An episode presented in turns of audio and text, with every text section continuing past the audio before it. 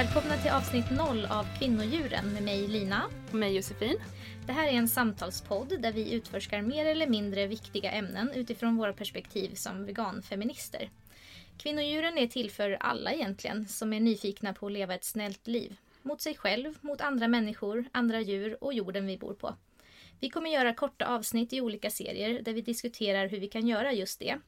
Och vi kommer även undersöka sambanden mellan olika förtryck. Till exempel i vårt första avsnitt som släpps 29 februari. Som handlar om hur feminism och djuret hänger ihop. Nu kanske ni undrar vilka vi är. För det första så kan vi berätta att vi är helt vanliga människor. Vi är inte specialistutbildade inom de här ämnena som vi kommer att prata om i podden.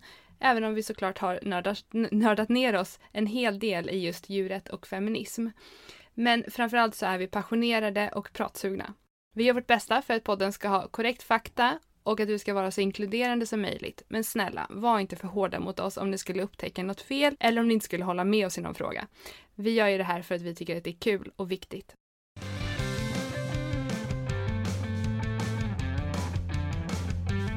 Okej, ska vi ta och presentera oss lite snabbt? Kan inte du börja med att berätta vem du är Lina och hur du blev vegan och feminist?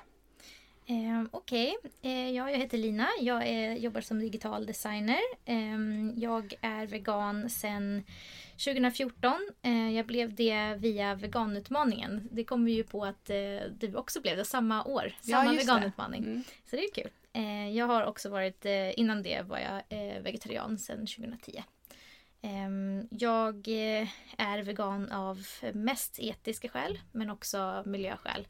Och allt annat bra, liksom hälsofördelar och sånt där, det är bara bonus tycker jag. Det är det etiska mm. som är det viktigaste för mig. Eh, jag har gjort lite andra grejer förutom den här podden innan. Jag är bland annat ehm, eh, har jag varit med och startat Vegan Gotland som är Ehm, en blogg och en Facebookgrupp om var man kan äta veganskt på Gotland. Eh, så kolla in det.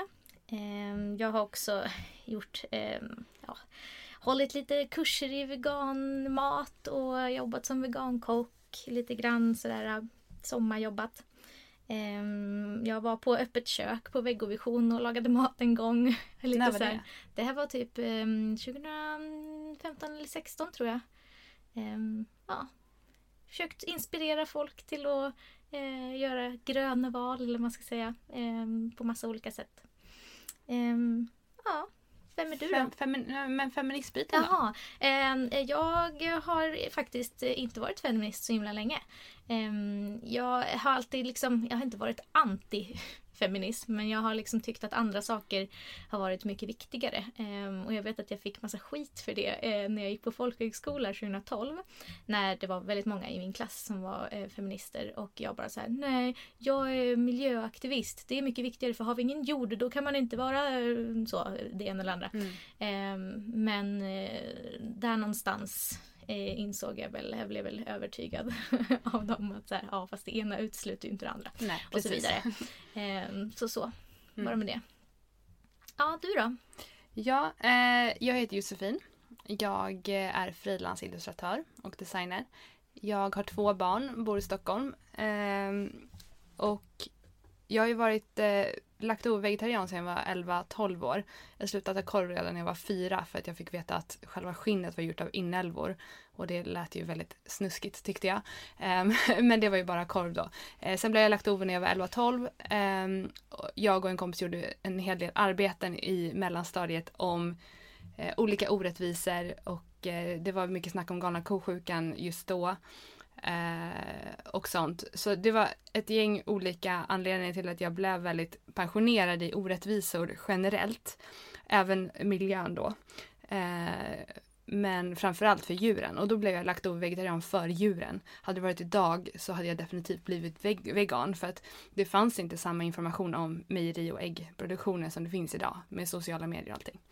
Eh, men sen så då samtidigt som du så gjorde jag veganutmaningen 2014 och jag har ju helt enkelt kört på sedan dess.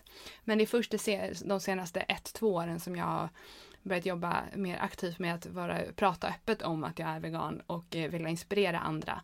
Eh, och jag har ju då bland annat startat Veganpäronpodden som är en podcast för just veganföräldrar som ni också kan kika in. Ehm, och nu gör vi detta för att det är så viktigt att vi tar upp just den här äh, olika kopplingar mellan olika orättvisor och hur vi kan skapa förändring i världen. Mm. Och första avsnittet kommer som sagt eh, 29 februari och då kommer vi ta upp eh, hur vi då tycker att feminism och djuret hänger ihop.